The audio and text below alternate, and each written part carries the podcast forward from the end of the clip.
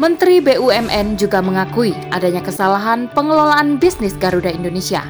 Hal ini dinilai oleh pemegang saham bahwa manajemen tidak memaksimalkan ceruk pasar domestik yang potensial. Namun sejatinya, patut diakui bahwa krisis yang menimpa maskapai Garuda ini terjadi sebagai akibat penerapan sistem ekonomi kapitalis di negeri ini. Simak seutuhnya bersama saya Dewi Nasjak di podcast Narasi Pos Media. Narasi Pos, cerdas dalam literasi media, bijak menangkap peristiwa kunci. Inilah rubrik opini dengan judul Maskapai Garuda Terpuruk, Utangnya Menumpuk oleh Umi Nisa. Maskapai Nasional Garuda kini berada di ujung tanduk. Dulu, perusahaan milik negara ini merupakan industri penerbangan yang sangat bergengsi dengan tarif pesawat yang cukup tinggi. Tapi siapa sangka, kini justru keadaannya menjadi terpuruk, bahkan terpaksa harus menelan pil pahit kebangkrutan. Utang yang menumpuk menjadi salah satu indikasi perusahaan ini tengah mengalami krisis. Nilai utang PT Garuda Indonesia Persero membengkak dari angka sebelumnya yakni 70 triliun rupiah, kini mencapai 7 miliar US dollar atau setara 100,5 triliun rupiah dengan kurs 14.334 per US dollar. Sebagai pemegang saham mayoritas, Kementerian BUMN pun mengambil langkah penyelamatan, salah satunya melalui pola restrukturisasi dengan para kreditor lesor. Namun demikian, belum diketahui secara pasti hasil negosiasi tersebut. Adapun jangka waktu yang ditetapkan untuk restrukturisasi utang emiten dengan kode saham JIAA itu hingga kuartal kedua 2022. Apabila pola ini tidak berjalan mulus, maka opsi pilot pun akan ditempuh. Terkait hal ini, Menteri BUMN Erick Thohir berpendapat ada beberapa faktor yang menjadi penyebab utang Garuda Indonesia menumpuk. Selain efek pandemi yang telah melumpuhkan sektor ekonomi termasuk penerbangan, juga adanya indikasi korupsi yang terjadi di internal perusahaan. Hal ini diakuinya menjadi salah satu faktor krisis yang menimpa Garuda Indonesia. Penyebab lain yang menambah utang semakin membengkak adalah lantaran biaya sewa atau leasing cost yang terlalu mahal. Tercatat, biaya sewa Garuda Indonesia mencapai 26% atau tertinggi di dunia. Namun demikian, Menteri BUMN ini tidak merinci nilai pengadaan setiap pesawat yang dilakukan manajemen emiten atau investor pemegang saham sebelumnya. Selain itu, Menteri BUMN juga mengakui adanya kesalahan pengelolaan bisnis Garuda Indonesia. Hal ini dinilai oleh pemegang saham bahwa manajemen tidak memaksimalkan ceruk pasar domestik yang potensial. Namun sejatinya, patut diakui bahwa krisis yang menimpa maskapai Garuda ini terjadi sebagai akibat penerapan sistem ekonomi kapitalis di negeri ini di mana pengelolaan perusahaan vital negara dilakukan dengan cara swastanisasi.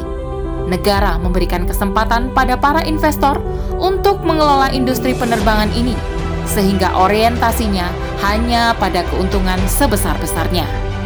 Dengan tata kelola yang diberikan pada pihak swasta, tentu hanya akan bertumpu pada komersialisasi industri.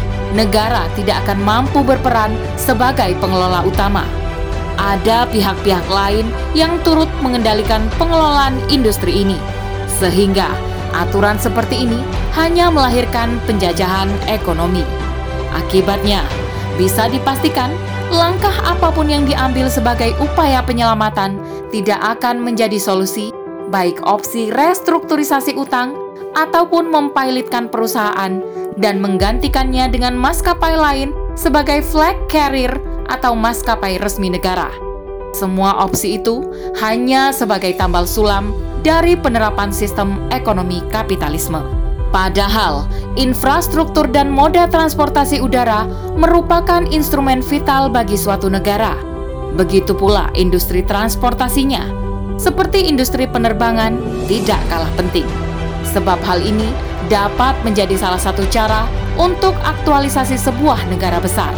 Sebagai gambaran, Boeing adalah perusahaan pesawat penerbangan yang dimiliki Amerika Serikat. Perusahaan ini berkontribusi sejak masa Perang Dunia I Sebenarnya, Boeing adalah pesawat komersial. Namun, demi aktualisasi politik Amerika Serikat, ternyata dapat diberdayakan untuk memproduksi pesawat perang.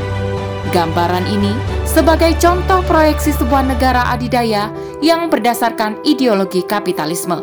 Meskipun Amerika Serikat sebagai pengusung ideologi ini kini diambang keruntuhan, setidaknya roadmap pembangunan industri penerbangannya ini dapat menjadi motivasi dalam rangka membangun negara besar.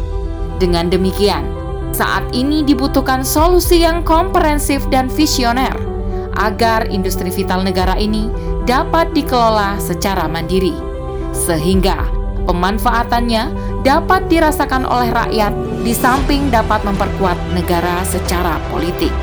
Tata aturan ini tentu hanya akan didapatkan pada ideologi yang sahih atau benar, yakni aturan Islam, di mana aturannya bersumber dari Al-Quran dan As-Sunnah. Aturan Islam diturunkan oleh Allah sebagai agama yang sempurna, mampu menjadi solusi terhadap berbagai permasalahan yang dihadapi manusia. Dalam aturan Islam, industri transportasi, baik darat, laut, juga udara, seperti halnya industri penerbangan, merupakan industri vital yang terkategori sebagai harta milik umum. Sementara moda transportasi dan asetnya merupakan milik negara. Oleh sebab itu, negara semestinya mengelola industri ini untuk kepentingan rakyat, bukan untuk komersialisasi. Begitu pula, tidak boleh dimonopoli atau dikendalikan oleh pihak-pihak tertentu. Dengan tata kelola yang ditujukan untuk kepentingan rakyat, maka industri penerbangan semestinya dapat dirasakan manfaatnya sebagai transportasi udara yang terjangkau oleh rakyat. Dalam hal ini, setidaknya ongkos penerbangan murah atau serendah-rendahnya. Hal tersebut dapat terwujud ketika industri penerbangan dikelola secara mandiri tanpa intervensi pihak asing atau swasta. Maka, industri penerbangan dapat diarahkan untuk kepentingan rakyat bahkan untuk menambah kekuatan politik negara sehingga berpengaruh di dunia. Adapun sumber keuangannya berasal dari beberapa pos anggaran pendapatan, antara lain hasil pengelolaan sumber daya alam atau SDA, pajak dari kafir zimi atau jizyah, kharaj, fai, ghanimah, harta tidak ada pemiliknya, dan lain-lain. Semua pemasukan tadi digunakan untuk memenuhi kebutuhan rakyat. Salah satunya membangun maskapai penerbangan. Hal ini dapat menjadi sebuah kekuatan negara. Sebagaimana firman Allah Subhanahu wa taala, "Dan siapkanlah untuk menghadapi mereka kekuatan apa saja yang kamu sanggupi dari kuda-kuda yang ditampatkan untuk berperang, yang dengan persiapan itu kamu mengentarkan musuh Allah, juga musuhmu dan orang-orang selain mereka yang kamu tidak mengetahuinya, sedang Allah mengetahuinya. Apa saja yang kamu nafkahkan di jalan Allah, niscaya akan dibalas dengan cukup kepadamu dan kamu tidak akan dianiaya. Quran Surah Al-Anfal ayat 60 Dengan demikian, solusi untuk mengatasi terpuruknya maskapai nasional ini hanya dengan menerapkan aturan Islam secara sempurna, sehingga dapat mengoptimalkan pengelolaan industri penerbangan sebagai instrumen vital bagi seluas-luasnya kepentingan rakyat, serta menunjukkan kekuatan di hadapan negara lain. Wallahu a'lam.